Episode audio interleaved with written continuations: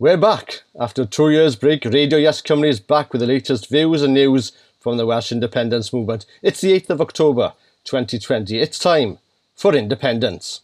Yes, yes, yes, Cymru Radio. And in today's programme, we'll be discussing taxation in an independent Wales, universal basic income, and the work going into founding Wales' newest bank, Banc Cambria. Joining me will be the businessman Tegid Roberts and the entrepreneur Mark Hooper. Stick with us.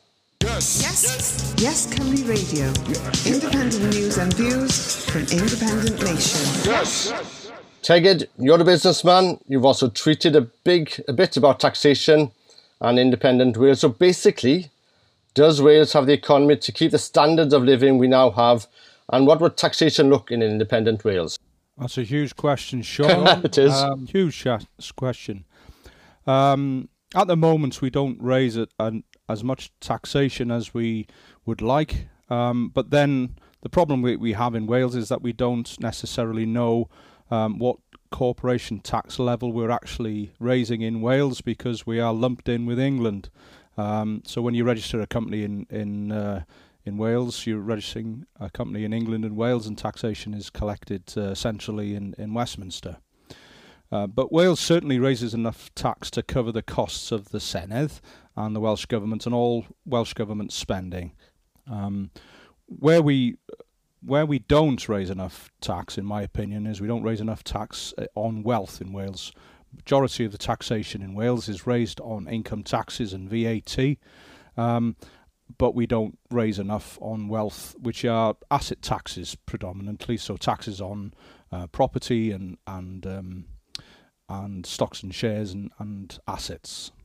Right. So what you're saying basically is that we need to raise more taxes, but we're not too sure, first of all, exactly of the full picture to begin with. Secondly, there is a need to raise taxes, but that could be done not so much from the ones we use now or have the competence over now, but over new ones like maybe something land value tax or tax on money in the bank, is it? Or how does that work? Yeah, I mean, the other thing to consider is that currently the UK government doesn't raise enough tax either. So we're running an enormous deficit at the moment. We are building government debt levels to a level that we've not seen for decades. So actually, if you think about a country's economy, taxation is not the full picture. So the UK economy isn't generating enough tax to cover public services, so that's why we borrow money. We also do a considerable amount of quantitative easing on the UK level, which is generating money digitally from nowhere. And in June, for instance, the UK government generated £750 billion worth of quantitative easing, which is money out of nowhere.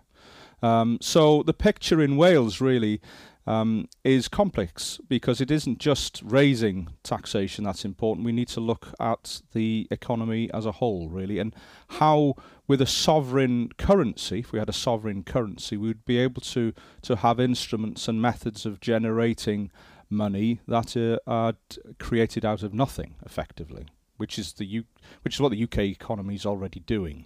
And I'm going to have to ask you then, Tegid, is that sustainable in the long term for any nation state? Well, it's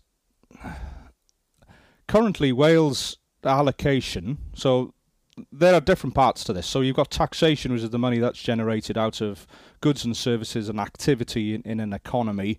And then you have the ability to borrow money on the markets, so government debt. You have the ability to raise and create digital money, which is money out of nothing. But then you've got considerable amounts of spending. Now, if you think about the amount of spending that's done on a UK level on things like defence and also on our Foreign Office. Now, UK has an enormous Foreign Office activity and an enormous defence spending in comparison to countries that are a similar size to Wales. So if we look at Ireland is proportionally spending considerably less on defence and the Foreign Office function than Wales is apportioned on the UK level. So if Wales was an independent country, it could decide, I don't want to be part of NATO, I don't want to spend an awful lot of money on defence, I don't want to have an enormous nuclear option, and I don't want to have embassies in every town and city across the world. You know, we could cut our cloth considerably if we wanted to, and therefore the amount of taxation we needed to raise would reduce, and therefore... And any gap, any gap there was, deficit gap, we could then reduce, and we wouldn't need to borrow as much money either. Right, thank you, Tegid. I'm going to bring in Mark Hooper, who's also a businessman and working with Tegid on founding Banc Cambria, which we'll discuss later on. Mark, have you got any sort of views on the taxation question? Because it is a big question we get here in Yes Cymru and in the wider independence movement. Yeah, I think, as Tegid said, it's complicated, as people might say, but I think the question is more so about what sort of a country we want to develop, you know, what sort of a country we want to live. So those are the key questions that we've got to ask ourselves first, because at the moment we spend many, as Tegid has identified, on things that serve Wales, that serve no purpose to Wales, the people of Wales, the citizens of Wales, doesn't really help our standard of living or our way of life. So I think there's a lot of things that you could start to change. But you asked a question about whether or not things are sustainable, particularly quantitative easing. And in times that we've got at the moment, then they are sustainable. You know, the biggest issue that we've got ahead of us and the biggest concern we should have of the economy is bringing in inflation. And the future for that is actually quite weak. So we're probably at more risk of deflation in our economy than we are inflation. So the ability to effectively print money is appropriate. It's where that money goes, though, isn't it? At the moment, the UK government or the Bank of England prints money digitally and gives it directly to the big financial institutions in the city. They don't do things that would perhaps suit Wales, Scotland, the north of Ireland and other places, and, you know, large swathes of England for that matter as well. But if we had our own sovereign currency, we could do some of those things. I'm to be honest with you, Sean, I'm relatively new to come to the conclusion that the need for our own currency is as important as all the other elements of building an independent country. I know Tegid's been there a lot longer than I have, but when you start to realise that you need all the levers, you know, it's not just one thing. You need all the levers to change things. That's the critical part of it. And taxation is just one part of it. And just to finish before I shut up on this one, but one of the things that I get concerned about is we always talk down the wealth of Wales. And there was some work done via the ONS, but Resolution Foundation did quite a lot of work on it that showed that Wales has about the average wealth of the rest of the UK. So we're not one of the poorest places in the country, and the United Kingdom is one of the richest countries in the world. So there is wealth, we just don't tax it very well. And we don't tax it very well because politically that's being considered something we don't do for, you know, different coloured inhabitants of number 10 for a long time now. Yeah, I mean, there's a few points there, isn't it? I mean, the point about the difference in wealth within the UK is a very important one. And basically, Wales has a fairly average standard of living. Maybe you could say that there are some very poor parts, a third of children in poverty as well. But it's made to look worse because the southeast of England is so rich. So it's a bit like people keep telling me that Estonia is a tiny country. Well, it is compared to Russia. But if you stick Estonia in the middle of Europe, it's basically the same size as the Netherlands, which is not a tiny country. It's a medium-sized country, or the Czech Republic. And to some extent, Wales is suffering because our economy is always compared to that. You know, it's the difference between us and south of England, or the London economy, makes it look more of a problem to some extent than it actually is. And if we weren't contributing to stuff like HS2 and to Crossrail and to the Trident and all the other things we've contributed over centuries, then that wealth will be staying here rather than going somewhere else. But it's also differentiating between wealth, so stored wealth, whether it's in land, whether it's in property, whether it's in stocks and shares, whether it's in pensions. that's wealth, and then comparing that to income, from an income level, then we are poorer than lots of the rest of the United Kingdom. So there's a big difference there, but it's the wealth side of it that we are very poor at taxing. And actually most of that wealth on a society basis does very little. It's useless essentially. So how do you turn it to use for the good of all society? And those are the things that I think we should be looking at taxing differently. And it will fall on those with broader shoulders then to be able to pay for things, because what's clear is the way our economy works at the moment is that it frankly doesn't work for those people who are furthest away from things. So the people who are weakest in our society, in Wales, even with a government that you could argue, should be focused on these things, are still the ones who are being hit the hardest. Welsh child poverty is at levels that we should find abhorrent. And in an independent Wales that I want to be part of, I'd like to see those that we solve those problems. We don't allow them just to continue day in, day out. So Tegid, just to sort of maybe wrap up this part of the programme, what we're looking at is that, yes, we need to tax things differently or tax new things, but there could be problems politically with that, Mark and Tegid, because obviously nobody wants to be taxed, and there may be a reason why these parts of the economy haven't been taxed so far, in that vested interest, or people don't want to do it. But there's also, we can also identify over expenditure to some extent by the Welsh people in terms of, I think we're spending more on defence than even NATO asks for, which is like 2.4 of our GDP, which is absolutely bonkers. But would you identify, maybe for the listeners, some taxation or some idea what taxation would look like in independent Wales? I think largely the taxation should fall more on assets and property rather than on income. So really, income, as automation takes hold of the economy and work becomes less easy to find, we need to be taxing things that are not income. So we need to move towards taxing land in a different way, need to tax assets, pensions, and stocks and shares in a different way to the way we're taxing them now. As Mark says, Wales has considerable amounts of assets, on a global scale, have considerable amounts of assets. But those assets are sitting in property and land and pension funds and stocks and shares. So we need to move our direction away from taxing income. So because our incomes are low anyway, we don't really want to burden people with higher income taxes, because their average wages are not particularly good as it is. But we need to shift our emphasis away from income taxes onto taxes on assets, particularly property tax and land taxes, in my opinion.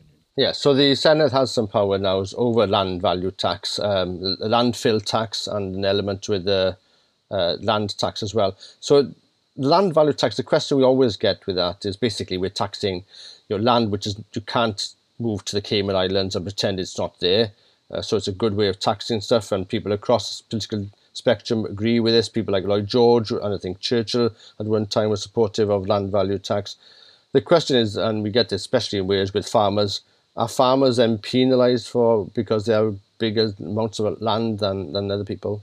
Well, not necessarily.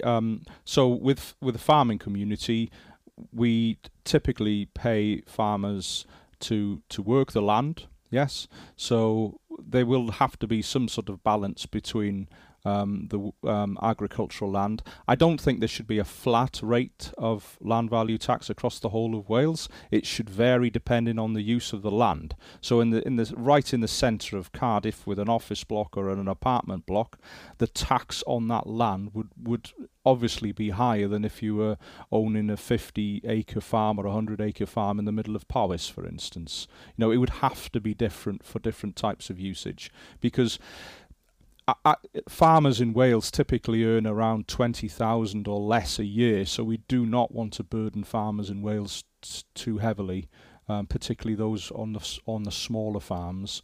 That would be wrong. And I'll finish this with the last question, and Mark or maybe Tegid can answer. This idea then, okay, we say we're going to tax assets and pensions and stuff.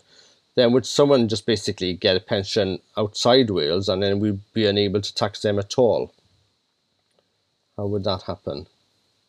I think you'd set up a system that was simpler and, you know, didn't have the same sort of holes in it as the UK taxation system. One of the reasons those holes are in there is they're developed by these accountants who come over and work from the big accountancy firms to help people to avoid tax in the first place. I think the taxation code can be very much simplified. And, you know, it's about, as Tegid said, you know, one of the things about land value tax is it's there. You know, It is there. And as Sean, you said, you know, it can't run off to the Cayman Islands, absolutely. And we need to, you know, ensure that we know where these assets are and know the value of them. But one point, just to finish this one, I don't think people should be scared of a fair taxation system. At the moment, the taxation system is unfair. You know, the taxation and the way that things work at the moment is unfair. So let's start making the country that we're going to develop something that's fair, and people who can afford to do things can afford to pay. And remember, wealth, you know, it comes from history. Most wealth is unearned, so it's just passed down from parent to from grandparent to parent and so on. So it isn't something that has necessarily been earned by people either. So let's focus on delivering something that's fair as a starting point. I think what I would add to that is the majority of the youth in Wales won't be able to afford to buy a home and therefore have an asset until they're in their late 30s now. So people of our age, so late 40s, early 50s, you know, are fairly fortunate to own a house. Our parents may have owned a house or may have rented. But if you are 20 or 30 now, the chance of you owning a house is pretty low. So why don't we make their lives considerably better and make our lives slightly worse by taxing us a little bit more than we are being taxed now? That is my view. You know, because I look at my kids now, my kids are sort of, you know, one's 9, the other one's 13. 10 years from now, they're going to start thinking about purchasing a property. You know, they may have some, you know, debt from university, perhaps, if they're fortunate enough to go to university. With £50,000 worth of debt leaving university, what hope have they got to purchase a house? Well, and the reason we're in this situation is because we're not taxing properly. We're not taxing those with the money, you know. It's beyond me why there are so many people in rented accommodation in Wales worrying about people who have got assets and then being taxed too much. It doesn't make any sense at all. Right, thanks, Tegid. Well, we'll take a break from taxation. Come back to us in a minute and we'll be discussing universal basic income. Yes. Yes. Yes, Cymru Radio. Yes. Radio Free Wales. Yes. Yeah, you're listening to Radio Yes Cymru with me, Sion Jobbins, and with me is Tegid Roberts of Cadarn Business, and who's also working to set up Banc Cambria, and Mark Hooper, the founder of Indie Cube offices, and he's also working on Banc Cambria. We're going to be discussing the universal basic income now, which is a big thing, and it's been in the news recently a lot, Mark. Can you just explain to listeners exactly what the universal basic income is? So universal basic income is not a new idea. It's been around for a long time. And I suppose this easiest way of describing it is a state payment that's universal, so everyone gets it. It's unconditional, so as opposed to things like job seekers allowance, so you have to prove you're doing something to get the payment. You get it unconditionally, and it's sufficient. So, you know, it's basic, so it's sufficient for people to have, you know, to live with. It wouldn't be something where people could have an excessive lifestyle on, but it'd be sufficient to live on. So how does it? Is it like £1,000 a month or £1,500 a month? I don't know, for everyone once they're 18, and then if they work on top of that, great. They keep the money in any case, or if they don't work, or if they work in a very small business, or, you know, maybe just doing some odd jobs, they still keep the money. How does it work?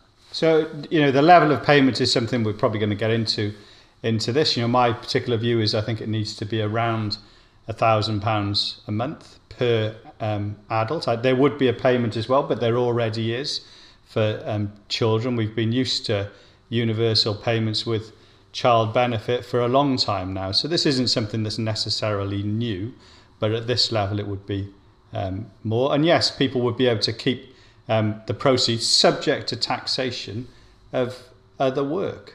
So people would be able to go and start up a new business or work doing X, Y, and Z, and the proceeds less tax, they'd keep that as well. So it does. It's people have talked before about where is the floor, and at the moment there is no floor. We allow people to go into abject poverty in this society. So this would give a floor. It would take away the stigma associated with claiming benefits, and we'd all have it. Those people then who could afford it would pay for it through. We've just spent 20 minutes talking about taxation. Would pay through it through their tax code. Right, so they get the basic income, and then on top of that, if they had kids, they maybe get some income as well. What happens if they get stuff like money towards paying rent or the benefits? So a lot of benefits would be covered by this thing, but not all.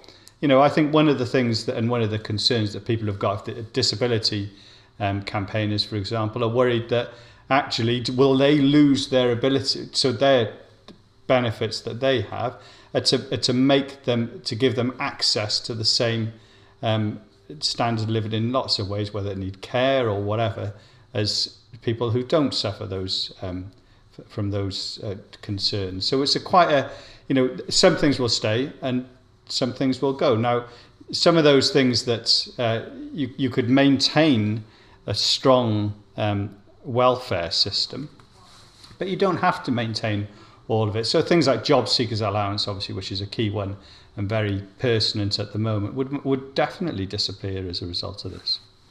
So Tegid, I don't know what your views are on the UBI. Do you think it's something which would be easy to implement? Would it make things simpler or more complicated? And who do you think would be against it? I think typically the people who are against UBI are the ones who have got trust funds and therefore have a basic income generated and given to them by their family coffers. That's been my experience. A UBI, and I've been a supporter of UBI for maybe six years or more, and written at least a paper on it, would be relatively simple to implement, and that's one of the benefits of it, and that's why it is attractive to both the right wing of politics and also the left wing, because it simplifies the welfare system. And one of the best ways, I think, of implementing that I've seen is what they call a negative income tax. And with a negative income tax, what happens there is if you earn no money at all, the state would give you roughly £1,000 a month, something like that. We can discuss again what the level should be. And then as you earn more than zero, you start paying proportionally a relatively flat rate of tax on that. So if you're earning £50,000 a year, you will be paying quite a lot of tax on that, but you will still be receiving something like £12,000 from the state. So the idea of a negative income tax is a form of implementation of basic income, and it was first proposed by the neoliberal economist Milton Friedman, actually, in the 1970s. So this has actually support on the left and the right wing of politics, and that's quite a good thing and unusual. And I think, Mark, it's something you've been talking about a lot recently, which is basically the changing nature of the economy and work itself, and that COVID has highlighted that. A lot of people now go into a very difficult situation. Offices are going to go in a different situation. People are losing their jobs. Do you think universal basic income the time has come to discuss this? I think the time was right to discuss this probably 3 or 4 years ago. I think we're now in an emergency situation where discussing it is no longer an option. There's been a number of calls in Westminster for the government to consider it, and they've dismissed it out of hand. And I think that's a mistake, because what we're allowing, we're about to arguably enter one of the most damaging economic crises that we've ever seen, and we need to be able to make sure that people can live throughout it, because it's inappropriate for a society that has enough for that many people to struggle. And if the answer is always, well, find a job, are there jobs out there? Are those jobs good enough? And, you know, are we just going to force people to do things that make their lives, you know, pretty poor? You know, we've only got one go at this world, and how many people, you know, look back at their work in life and think what a waste in lots of ways. There's a recently departed big thinker called a guy called David Graeber, who wrote a book, Bullshit Jobs. And he argued that, you know, there's a large proportion of jobs that really have little worth in them. Why do we do it? How many people, I think, you know, sit at their job each day and wonder whether they've contributed sufficiently? So, you know, this is the time to start. And it was discussed in the Senedd a few weeks ago, if I'm correct. What was the consensus there? Was it just parked away because we can't do anything about it, or are people keen to do something with it? Or, I mean, for me, it's another reason why we need independence, to at least decide and implement these kind of ideas if we want to, rather than waiting for Westminster. Westminster won't want to implement something like UBI because it gives too many people a lift up. And the Westminster government, as far as I can see, both left and right, so the Labour Party and the Conservative Party, have no particular interest in implementing a UBI. So there are the people a UBI in Wales could help. There are 370,000 unpaid carers in Wales, and they're looking after disabled people, they're looking after elderly relatives, and they don't get paid at all. I mean, and a UBI would give them economic security. It would give people who are on 0 hours contracts security as well. Now, when we talk of a basic income, we are talking about a relatively modest amount per month, £1,000, so it's enough to live on, but not necessarily a huge amount to live on. So it's important, I think, that people realise that basic income does actually mean basic, yes. And if you want, you know, if you want to live a better life and have expensive holidays and things like that, you know, you'll need to go out and get work. Yeah. So I mean, just add, Sean. Yeah. The debate in the Senedd passed. So, you know, the Senedd as a whole voted to deploy a trial of universal basic income and to request the money from Westminster to roll it out. Now, both of those things were recognised in the response from the Welsh government, who abstained on the matter is they didn't have the powers to do it. So basically our elected representatives have said, yes, let's do it. And then the blocker is Westminster. Right. So that's not a new story. And again, this is the kind of reason why Yes Cymru has grown as a movement. And I think the people are coming over to independence. You know, independence increasingly is becoming a question not of identity and history and, you know, true airing and stuff like that. That's important. But it's increasingly becoming a question of good governance. Yeah. Yes, I agree entirely. A lot of it's about good governance, and it's a lot of it's about having control over our own currency and treasury and decision making on something as large as UBI. We don't even have we're not even in the position to pilot a lot of things. Never mind implement them fully. And independence for a country which is a similar size to 17 other European countries. I mean, we are not a small country really. Malta is a small country. Yeah. You know, and Iceland is a small country, but Iceland is able to do lots of these things, and Malta the same. So, you know, Wales is not a small country. It's got 5 million acres and 3.2 million people. It's not a tiny country at all. I'm going to quickly just change the conversation slightly. I was intending to discuss it earlier in the last segment, which is about the idea, and we discussed it, of Wales having its own currency. I don't want to be too long on this. I think we'll have another programme about it in the future. But both of you... Tegid, as I understand, has been a proponent for a few years. Mark, recently, I'm even more recently, Mark, I'm looking at the new lights. You know, I always assumed that independent Wales would basically have the same currency as England. You know, it's not a big thing for me. My identity is not defined by the currency I use. But I'm starting to see the arguments for Wales having its own currency. Would people hold a Welsh currency, Tegid? Yes, they would have to. If we want to do quantitative easing, if we want to have control over our own ability to raise government bonds, if we and also to raise quantitative easing and digital money, we need control over our own currency. Now, Iceland has a population of 440,000 people, roughly the population of Cardiff and Arfro. So there's no reason why Wales couldn't have its own currency. Initially, we would probably choose to peg it to sterling. And then over a period of time, as our economy improved, we would then free float it and let it go independently.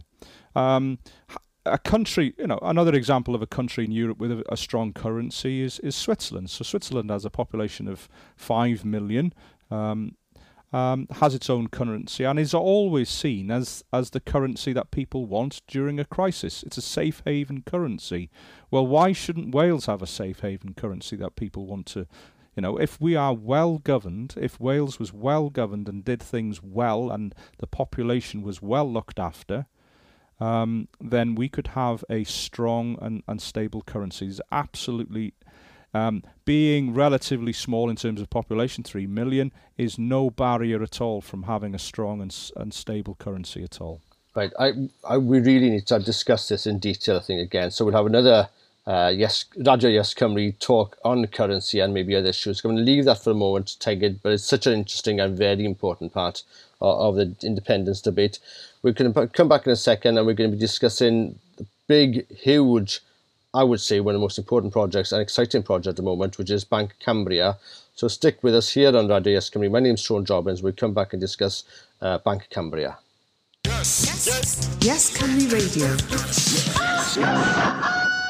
Yes, you're listening to Radio Yes Cymru with me, Sion Jobbins. Joining me tonight are Mark Hooper from Barry, Barry boy, and Tegid Roberts up there in Wrexham, but now living down in Cardiff. Tegid, am I right? Yes, that's right, Cardiff. Good. And both of you are at the forefront of pushing what I think is fantastic. You know, I went down to see the Slovene community in Italy in about the year 2002, and they had their own bank, Bank Primorska, which basically was set up in the 19th century when all these small nations in Europe had their own banks, and that's very important for them. And I thought, we don't have our own bank, but you're looking to set up our own bank here in Wales.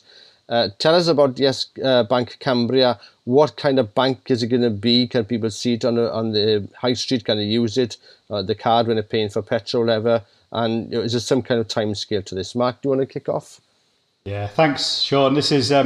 This is, I think, a really important project just because it's an institution. You know, why do we rely on institutions elsewhere for our everyday living? You know, people use a bank to manage their resources day in, day out, and we should have one that's based in Wales, what we're trying to do. And I think, you know, every day gets closer to it, is to develop a bank. So this would be with all the cards. So, it, you know, we'd sell mortgages, do loans, it would have a debit card, it would be able to, you know, to get cash out from the hole in the wall, and it would put banking operations back into some of the high streets that have left Wales. You know, over the past 5 years, we've lost 250 bank branches. That's almost half of our bank branches have left communities, and they've left the communities that are already, one could argue, slightly adrift from the economy we're in. So this is, you know, hugely exciting. I sometimes describe it as, you know, people say, isn't banking difficult? And the people who want to make banking difficult are those people who are already doing banking. You know, it is relatively straightforward. It's not easy, but it's relatively straightforward, and there's nothing to stop us having a bank in Wales. Well, I think the ground is opening up behind someone there. I'm not so sure. I hope there's some big earthquake down in Barry. Someone's closing the gates. I've been locked in, I think. Tegid, just for the thickies amongst us, looking at myself, so with Banc Cambria, I mean, it would be on the high street. I'm going to ask two questions. One, you know, people are sort of getting used to doing stuff online now, aren't they? So do you need to be paying a big rent for a building which is open for, 5-7 hours a day? And secondly, you know, how does this start? I mean, call me stupid, to open a bank, you need to have money in it already. So, I mean, how does that happen? So, first question is, is it actually worth having a building in Newcastle Emlyn or Kidwelly or somewhere like that? And secondly, where's the actual cash going to come to start it off, or to be in the bank when people need to raise money? Well, I mean, there's considerable evidence that people want a bank in their locale, so in the village and the town that they live. So we plan to open at least 20 branches over Wales to begin with, over a 5-year period. But one of the benefits we have is we're starting from scratch. So we're going to be able to work with local authorities, work with all sorts of other businesses to be able to put a relatively small branch in, and a very modern branch. So what we have is a very sophisticated ATM that doesn't just give you money, but also takes money, and you can put money in it. So if you own a small business that generates a lot of cash, you can put money into this special ATM we have. We're going to have a digital offering as well, so there'll be an app on your phone. You'll be able to use that like you would with any other bank. So we're going to be a fully functioning modern bank with an app on your phone. You'll have a debit card in your wallet, and you'll be able to get a mortgage with us. You'll be able to get have a savings account. We're going to make sure that there are bank accounts in the Welsh language and English language as well. So we're going to use Welsh and English equally in the bank, and not just a token thing, not just something that where we have a sign on the door. We're going to make sure that the operation of the bank will be bilingual. So this is really important. In fact, Mark and I were talking to the Welsh Language Commissioner today about this, and this is going to be fundamental to what we do. It's very exciting, I have to say, and Mark in particular has put an awful lot of work into this, and I can't tell you, it's very exciting times at the moment to do this. Yeah, it is exciting. I mean, I'm just thinking, because I'm going to speak as Mr. Thick here. So what I would need to move from my bank would be someone to basically say, look, here's Sean, come and sit here and we'll transfer the whole thing over to you, to Banc Cambria. I mean, that's the kind of level of interaction we need to get stuff moving, I presume. Yeah, that's what you will be able to do. So in order to have a bank in the UK, you need to go through a considerable amount of regulation. We're regulated by the FSA and also the PRA, and the regulation's fairly tight, and we can't announce the news that we know that we've today, but it'll be pretty obvious when we are able to announce what we're doing, how this is going to be structured, where the money's going to come from, how it's going to be set up. I mean, we're getting perilously close to having this a reality now. So I presume, Mark, I mean, you'd need individuals like myself to start banking and move from their bank, or at least open another account with you. But we also need institutions in Wales to move their account over to this. So the county councils were owed millions of pounds. Well, they did invest in banks in Iceland a few years ago, if we remember, and that didn't work out too well. The other big institutions in Wales, they need to be, and their managers, if they're listening to this, need to be thinking about moving their accounts over to Banc Cambria as well, I presume. Well, I think we're probably more interested in the smaller businesses than the people with big amounts of cash. So this will be an operation that's focused on, individuals and the S of the SME market. So it's focused on smaller businesses. But just as an aside, each bank, the big banks, aim to make about £400 a year from people who have active current accounts with them. So there's 2.5 million active current accounts in Wales today, personal accounts. So that's £1 billion a year that leaves, that travels over the Severn Bridge or on the A55 or, through into Shropshire, that basically leaves our country never to return. And those big banks use it for all sorts of different purposes. So we just got to, this is about us saying this is an important time for us to make sure that the wealth that we have, which we've spoken about in other parts of this programme, stays in Wales, because if it does, it can start to it will generate more wealth. It will be a virtuous circle. Whereas at the moment it's we've got a bucket with holes in. This is one part of it. There's a load of other parts as well that we could fix. But just imagine, you know, people talk about a 15, which I don't accept, but, you know, £15 billion a year deficit. Well, I've just solved £1 billion of that by doing what we're doing here if everyone swapped over. That's how we can make these things different. And that's so important. And this is why the independence movement, and I say movement, is so important, because one is changing the perceptions, asking different questions, coming up with different answers. But we're giving practical answers as well. I remember being in Catalonia for their referendum a few years ago, and we met up as international delegates in a very fantastically fine building in the middle of Barcelona. It was like a library and a club set up by the banking institutions in Catalonia in the 19th century, where the Catalans didn't want to give all their money to Madrid. They didn't trust Madrid, and they created their own financial institutions. And of course, as you say, Mark, the money then stayed in Barcelona. So the reason Barcelona is such a fantastic city is it's run essentially by nationalists who didn't want to let the money all go to Madrid. They wanted to keep the money there in Catalonia and support their language and culture. And that didn't happen in Wales in the 19th century, and certainly not in the 20th century to the extent it should have. There used to be a lot of banks in Wales that are owned locally. You know, so a lot of the, now if you go to Anglesey, if you go to other parts in Wales, you will see a branch of a large UK bank, and above the door it'll say the name of a local bank that it was effectively bought out. So what we're trying to do is reverse that, so that Wales has its own institution. We don't lose this £1 billion a year, which is an awful lot of money. If you think about the Welsh economy is about 75 billion, so to lose £1 billion a year is a lot of money.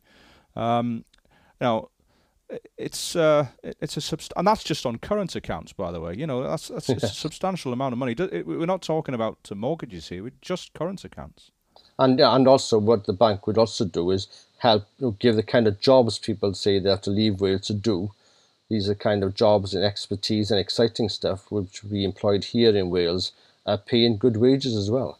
Yes, indeed. Yeah, we're gonna have some pretty strong policies on how people are paid at the banks as well. Make sure that they're paid well. And then, again, this is the important part with building a Welsh state. You know, I was talking to a lecturer in Bangor in the economics department there. They've been asked a few years ago by the Welsh government to look into things like land value tax. And so these are kind of skills, again, and creating the expertise which we in Wales need.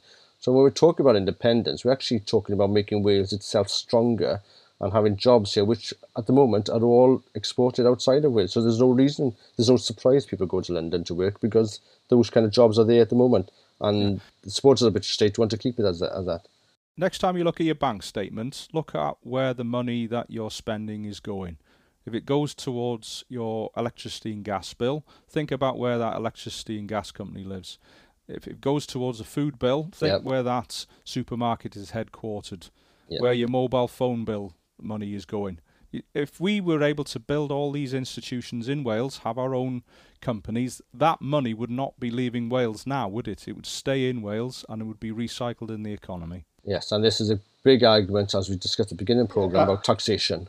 Sorry, Mark. No, I was just going to say I would endorse everything that Tegid just finished off with there. I think that's really important. But it's also, these are things that we can do now. Yes. You know, what we wait too long. You know, we don't have to wait until, you know, we get to those green Nirvana field that we're all, you know, looking forward to. We can make a difference to things today. And sometimes I worry that our lack of confidence is what's letting us down, and we should have the confidence to say we deserve a bank, we should have a bank, we can have one now, and it will be part of the institutional network that builds the future Wales. That's the sort of thing we should be doing. Yeah. And by doing it now, we'll make our independent process far easier and quicker. Yeah, hyder yn ein hunain, yndyfe? Confidence in ourselves, as we say in Welsh. There's a fantastic little meme by the great Nick of Wales from Rhael, which came out, I think, last night on Yes Cymru. We are the change we want. And this is what Yes Cymru and the whole independence movement is about. We're fed up of waiting. We're fed up of waiting someone else to change. We're done with waiting. We're changing Wales for the better, and we're doing it now. You've been listening to Mark Hooper from Barry, Tegid Roberts from Wrexham, now in Cardiff, two fantastic men who are doing a great job for Wales, not just with Banc Cambria, not just with the great Twitter handles, which we'll share later on, but moving the political and intellectual debate on in Wales, asking people questions and coming up with answers as well. You've been listening to myself, Sion Jobbins, here on Radio Yes Cymru. It's the first programme in almost 2 years, but we're back now because it's time, and it's time for independence. Yes, yes, yes, Cymru Radio.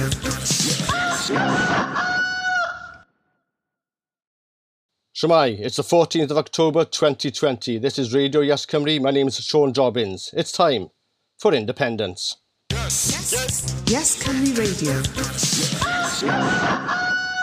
And on tonight's programme we have Theo Davis Lewis, originally from Llanelli, but writes for Nation Cymru, The Spectator and The Times. And we're going to be discussing Plaid Cymru's Commission on Independence. Stick with us. Yes, yes, yes, Cymru Radio. Independent news and views from independent nation. Yes. So Theo, thanks for coming to the programme. A lot to discuss. You've written about it for Nation Cymru.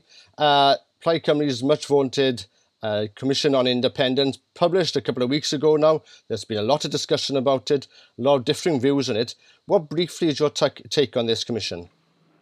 Well, obviously there's no doubting that this is an important document for Wales. I think there's obviously been that fanfare around it.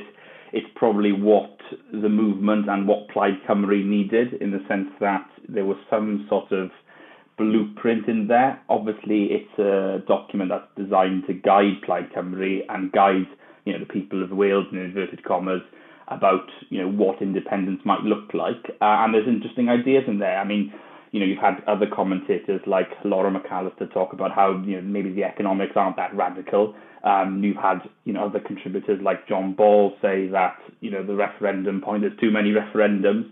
I think the point I made for Nation and for The Times was that this is politically incredibly impractical for Plaid Cymru. And that's something, of course, the party do not want to talk about, because this is a very much, a self-created moment in Welsh history. This is a Plaid Cymru report. But for me, I think if you look at what's in there, things like, the self-determination bill and so on, they're not going to get that unless they're in government. And that was the major takeaway from me on the political side, that that's going to be incredibly hard to deliver. So in short, Sean, it is something that is important for us that, observe politics and look at Wales and look at what's changing in the broad scheme of things. But there are so many questions that come from this report as well. But to be fair to Plaid, I mean, every party writes essentially a manifesto, and then you could say that there's no point writing any manifesto, having any views, unless you're going to be in power, and that's something which is obviously outside the power of any political movement. So I think, from my take, I think it's a good thing they've written it. I think there's all this good stuff in there. So obviously the part of them maybe not being in government is a big question, but what else do you think they could have done instead then? Well, I mean, if you look at the responses, I think obviously some people were unhappy that they probably weren't asked themselves to contribute. And I think, should this have been a document that included other parts of the independence movement? I know, obviously, I think they spoke to an element of Yes Cymru. And I think, the Labour for Indie Wales, or whatever the group's called, were unhappy because technically, if you worked it out, probably more people support independence that voted for the Labour Party in Wales than actually vote for Plaid Cymru, if you work out the statistics at a regional level in the Senedd elections in the last one. So, they were unhappy. At the end of the day, it's a Plaid Cymru document. It's not a Labour Party document. And of course, Mark Drakeford, at the minute, at the time of speaking, does not support an independent Wales, but you never know. And, I think this is the major thing, is that who owns the independence movement? I mean, for me, I think it's so easy, to say this is in the people of Wales' hands, and, and so on and so forth. In reality, I think Plaid have got a problem in the sense that, more people support the idea of independence than their own party, really. And, recent polling from Scotland shows that, the support there is not only with the question of independence, but also with the SNP. So I think, the point of who owns this movement, and obviously, you're the figurehead for Yes Cymru, and then you've got Plaid Cymru, and I'm sure you both, obviously get along well and fine, you're all working towards the same aim. But, for me, I see, differences in approach and differences in what you're asking for in this, and I think that will be something that we eventually ask. And I think at the end of the day, it probably will be something that will be very contentious when we come to asking that question about independence, which I think, by the way, for the record, I think we will probably ask this decade. So I get accused of being a Tory fascist sometimes, then I get accused of being a Labour spy. So, I mean, I'm all over the place. But I do think this question of independence will come to Wales. For me, the big question from this document is not only, forget the economics for a second and the constitutional and the legal, it's who owns this, who's going to deliver this. And I think that's a really difficult question for Plaid Cymru. I took from it actually that it's quite a Catholic, if you like, document, because it essentially gives any party, and someone's winking here at the Labour Party, I presume, a banister there or some baby steps they could be taking, which actually wouldn't even necessarily support independence. A lot of things in the document about building a Welsh state, which actually you could almost take from being a unionist and saying, OK, at the end of this, we'll have a unified UK, but with some kind of confederalism or something. So, I mean, I think there's a lot which people are not implied to be worth looking at for the details and some ideas, but we'll leave that aside for a minute. I mean, maybe the big issues discussed on the media and on Twitter and on Facebook, maybe the big takeouts was the idea of two referendums and then maybe this idea of maybe a confederalism. So maybe we should take those 2 points, Theo. Starting off with the referendum one, I think this is something, again, you weren't too sure of. Yeah, exactly. And I think, really for me, I think politics is much more simple than this document. And that's not to, denigrate the work that this has done, because, they had to put forward a case which is, well thought through.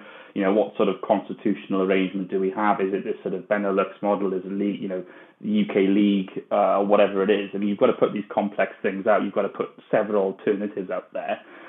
But in reality, as people have written about before, and as I've touched upon, it's far more simple than that. A yes/no question, I think, is the one that we will have. I think actually that will be, something that we'll have to live with. I don't think, for example, we're going to have a referendum on whether we have a monarchy or a republic, which is obviously quite ironic, judging on Plaid Cymru's history with republicanism. But I don't think we'll have those questions. I think it is far more simple than that, whether you agree with it or not. I think that's just the nature of politics. I mean, I don't know what you think, Sean, but I mean, for me, I think it is going to be that simple question.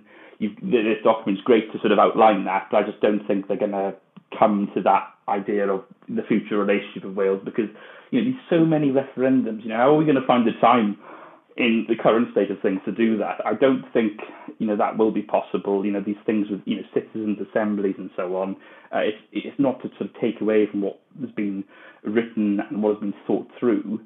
But for me, it's going to be a simple question for Wales this decade. And I think, the big elephant in the room, obviously, is what's going to happen in Scotland. And that's not to take away from the agency of the Welsh people.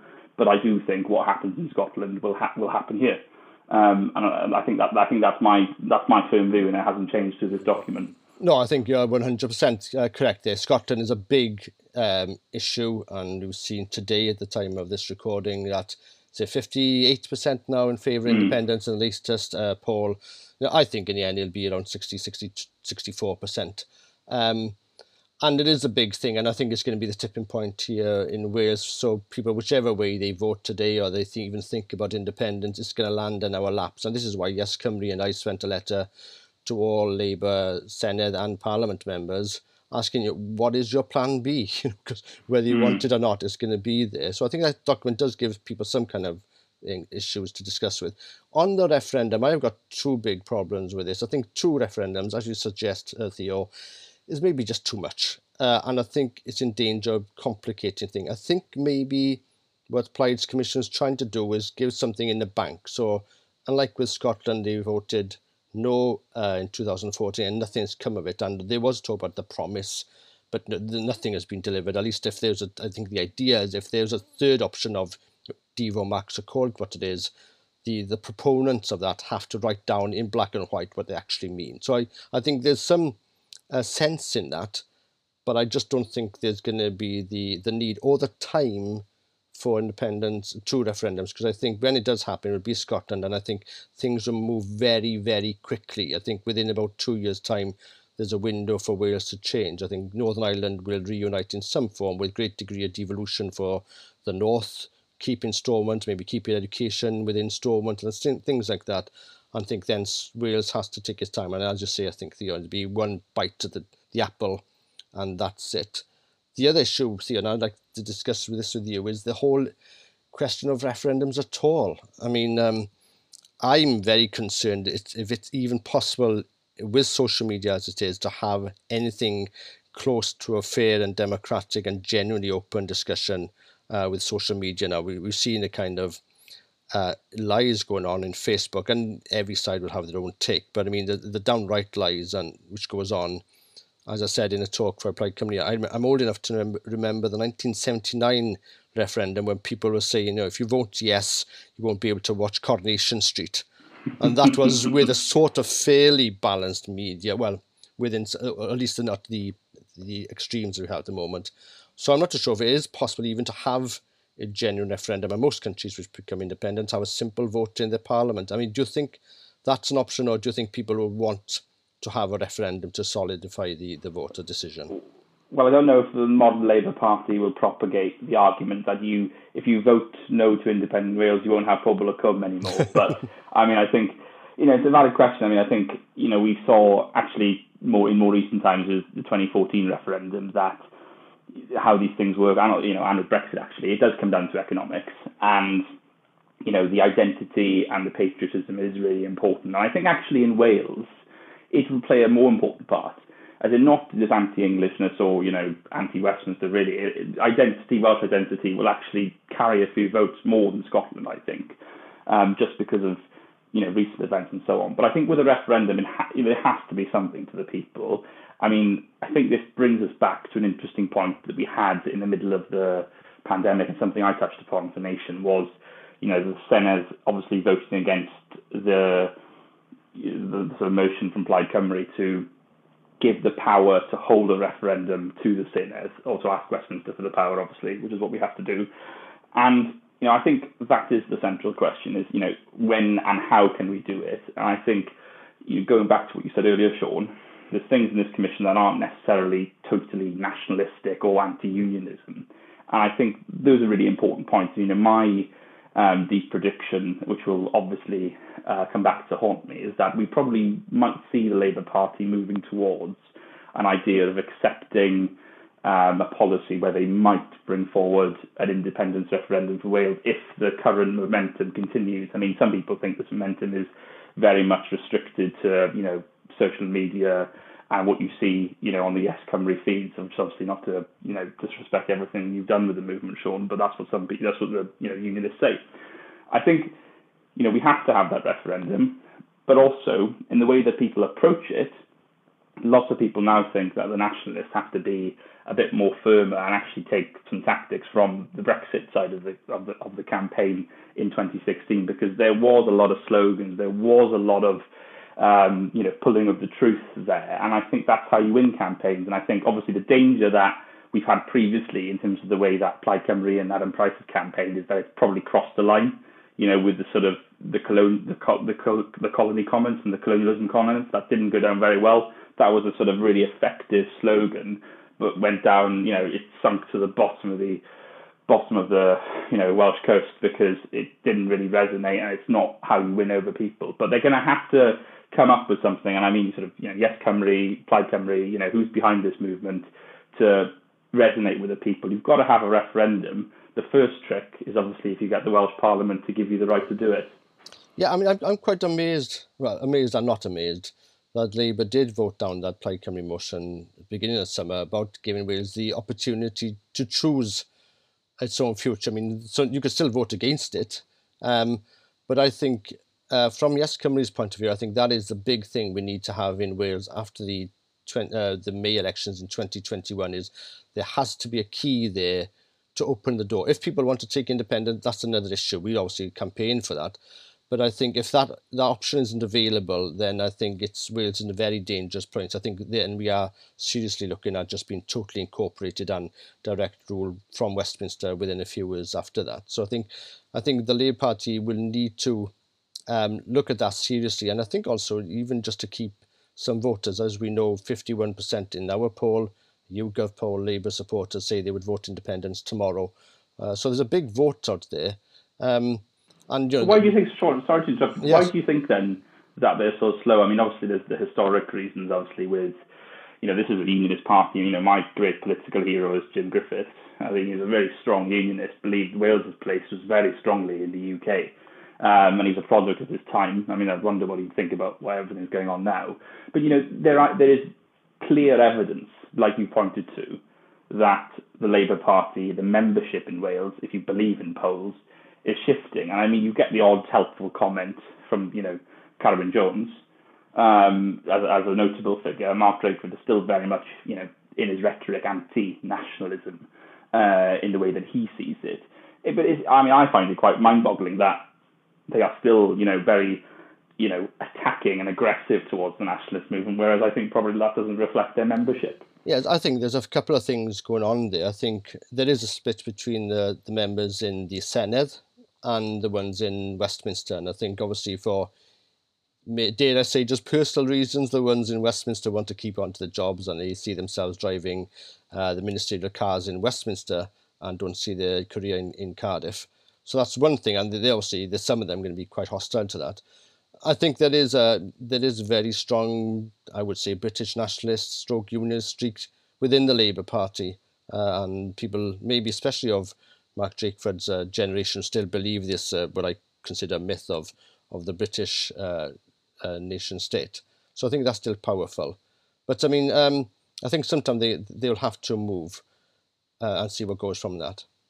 Yeah, I mean, it's an interesting one. So I think this idea of Britishness and, you know, Welshness, I mean, they're very vague ideas sometimes. But I think, you know, something that I've touched upon, I wrote about it, that, you know, the ideas of Britishness in Wales is going to be very hard to break, because if you look at the other polls, it says, I think it was, you know, a couple of months ago from Panel Base, which was saying that Wales is still the most pro-union country in the UK, even though, of course, you know, independence support is at an all-time high. So I think it is an interesting one, because arguably, for me, in the way I see it, is that the people of Wales still, you know, feel like they've benefited from being a part of Britain, which has obviously brought them so many things. I mean, in their eyes, it's brought them, you know, being a part of a political state, it's giving them representation. It's given them actually their own parliament. They've been drip-fed over several decades, and that's obviously where we've got to now. Is that this COVID crisis has come,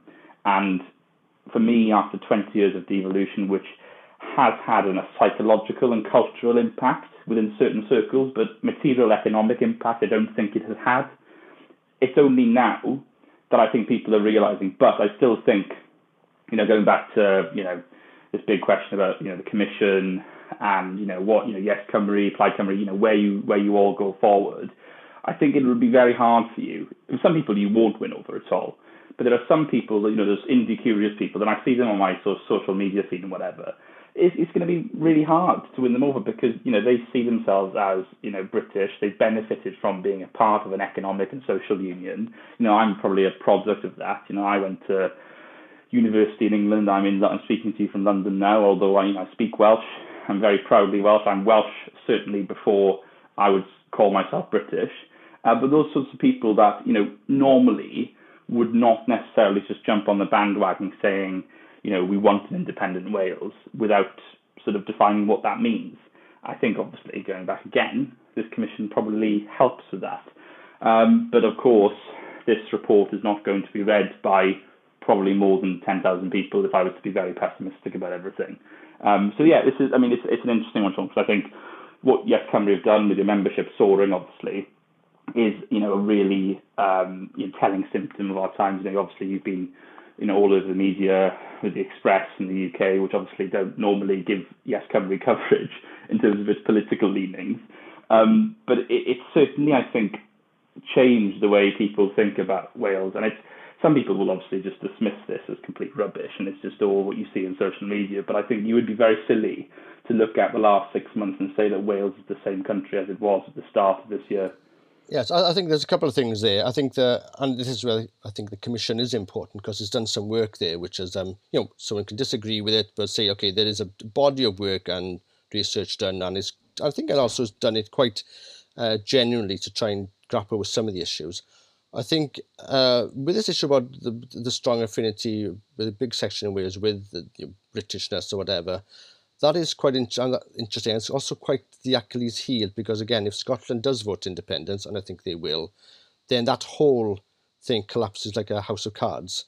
Because I think when Scotland does go, then Ireland will be next. And it's the people here who feel, okay, I'm Welsh. They quite like the idea, you know, of being a part of a multi-nation state, if you like. Well, that's gone.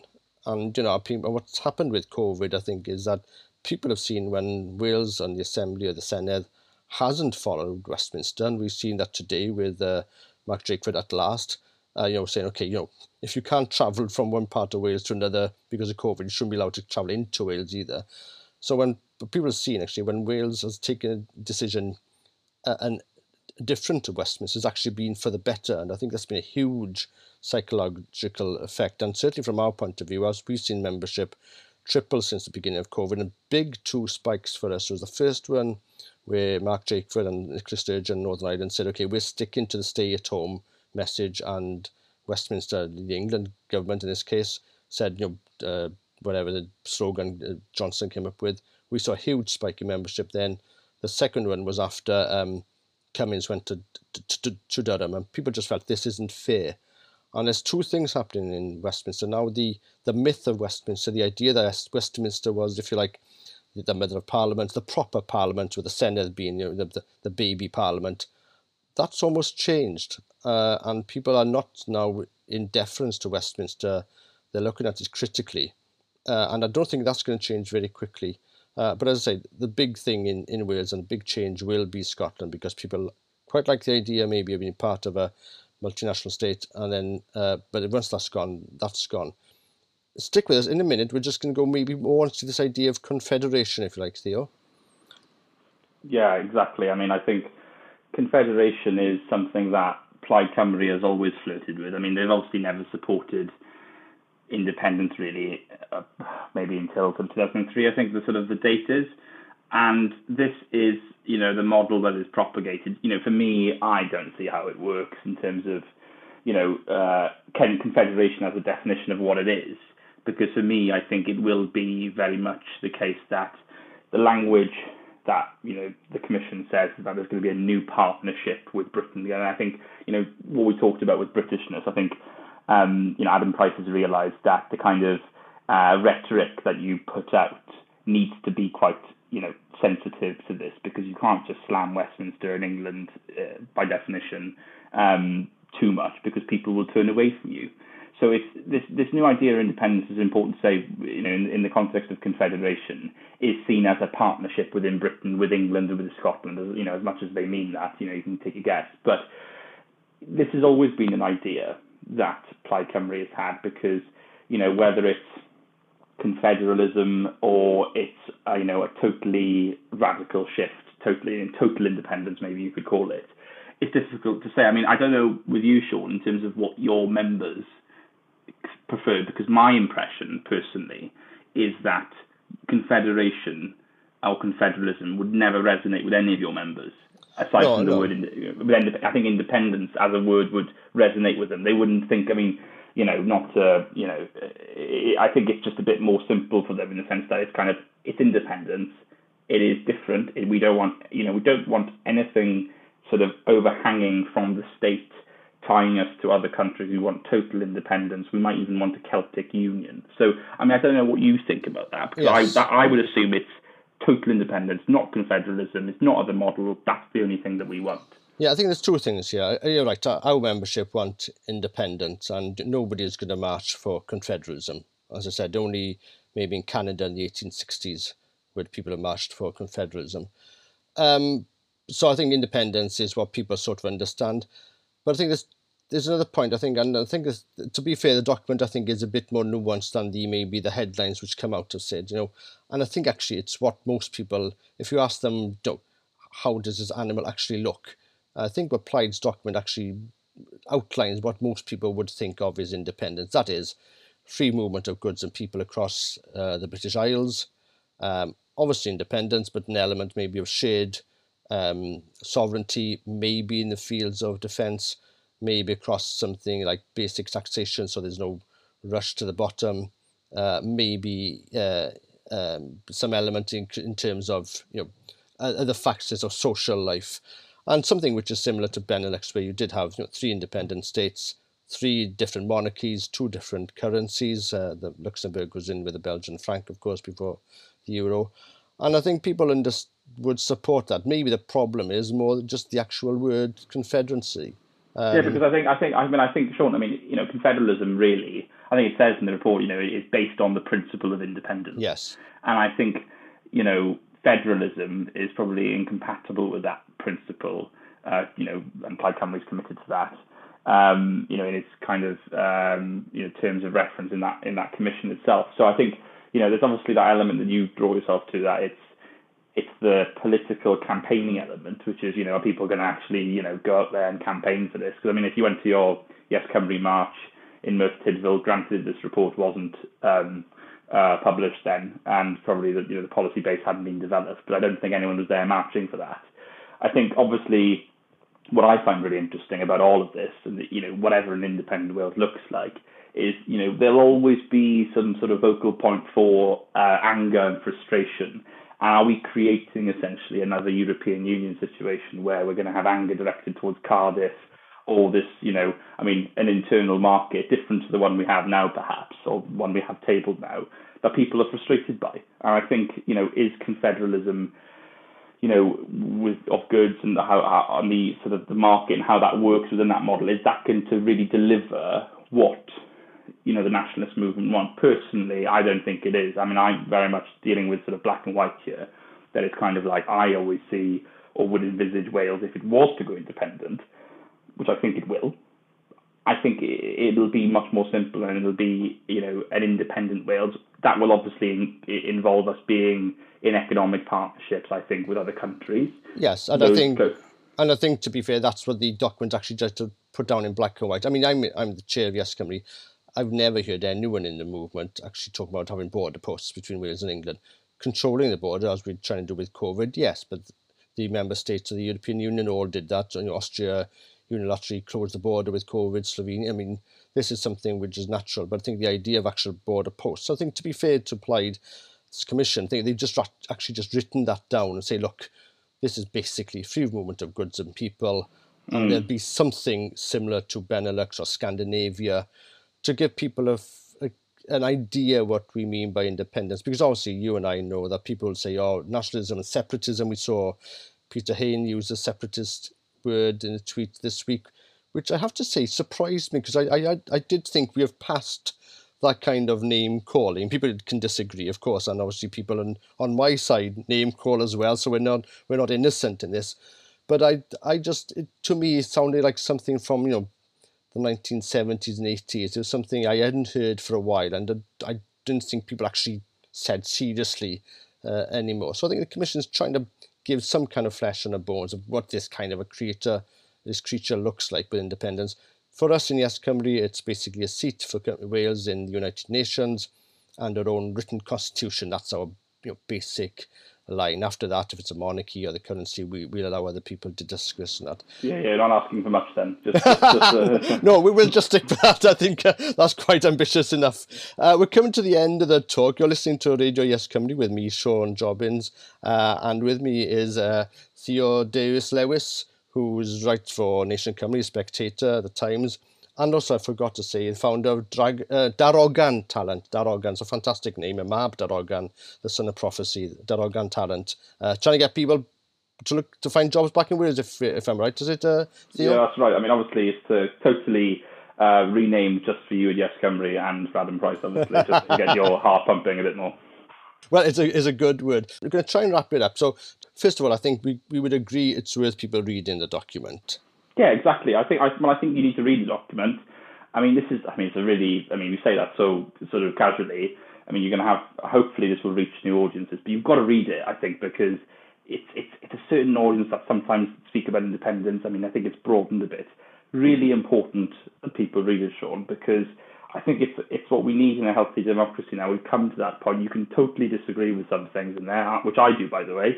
I was very, very critical of it, and everyone, you know, had a go at me on social media for it, which you need as well. But I think it's worth reading 100%. And I think maybe there's two different audiences here. Maybe possibly there's one is the broader indie curious, we may say. People are sort of coming to the idea of independence, not too sure, lots of questions to ask.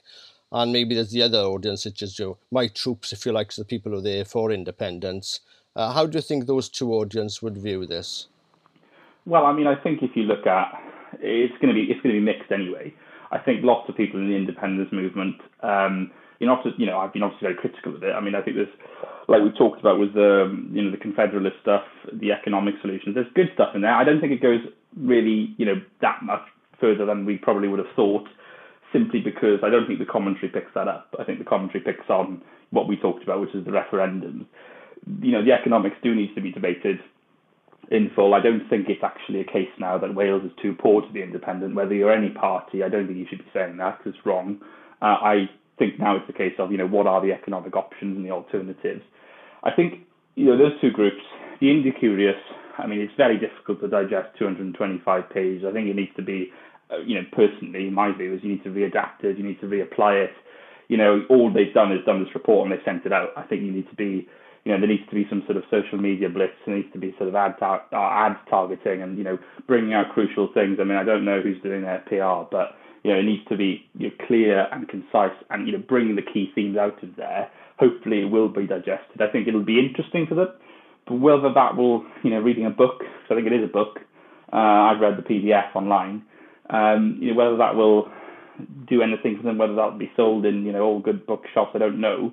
The interesting group for me, more than anything, is the independence group, because I think lots of them are unhappy about certain elements because, and that's, important to differentiate. I think there's Yes Cymru members, there's Plaid Cymru members, and there's people who aren't members at all that are just, supporting an independent Wales. I think people will take different things from it. I think for Plaid Cymru, it's done a good job. It generated a great deal of traction in, the UK media, in the Cardiff media. It raised several questions. It probably, it was a very, I said earlier, it was a self-created moment. I think it is, because they've put out this research and they've basically created this momentous occasion that is, we've thought about this basically. And that, you shouldn't denigrate that. I think that is an important step.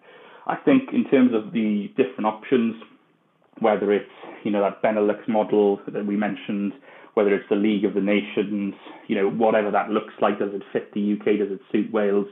That's still up for debate. And I think, I don't think you can go away totally unhappy. I mean, I know, we've had, people like John Ball being really unhappy about how many referendums there are in this. And I totally agree. But at the end of the day, I think for the independence movement, it is an important base. For them now, it's how they transfer those ideas into a political manifesto for Plaid Cymru next year. Whether that will resonate with the people of Wales, I don't think, for example, that the next election in Wales is a referendum on, the question of whether we should be independent. Because right now, if Plaid Cymru, if we had the election tomorrow, Plaid Cymru would probably come third. And, that would be a huge blow, by the way, if that happens next May. So the big, big thing to take away from this, if you're an independent supporter, and it's not nice to hear, is you've got to make sure that you transfer that energy into Adam Price and Plaid Cymru next May. Because I really don't think you'll see some of the not even the sort of more moderate things in here to do with the future of Wales implemented unless you have a sympathetic government. Of course, again, all of this depends on what happens elsewhere, Sean, and whatever comes up in the next few months. Yes, and I think a lot is going to happen over the next few months, and 2021 is going to be an absolute pivotal year for Wales, and I think the future of the UK. Theo Davis Lewis, thanks for joining us on Radio Yes Cymru tonight. It's been great to speak to you. I think we've had a very worthwhile discussion about the Plaid Cymru's Commission on Independence. We'll post a link to it on our Facebook page so people can have a look at themselves and follow up the discussion as well. Thanks for listening to Radio Yes Cymru. We're hoping to broadcast every 2 weeks with topics and discussions about independence in Wales and the independence movement. Diolch yn fawr. Yes. Yes. Yes. Yes Cymru Radio. Yes. Yes. Radio Free Wales. Yes. Yes.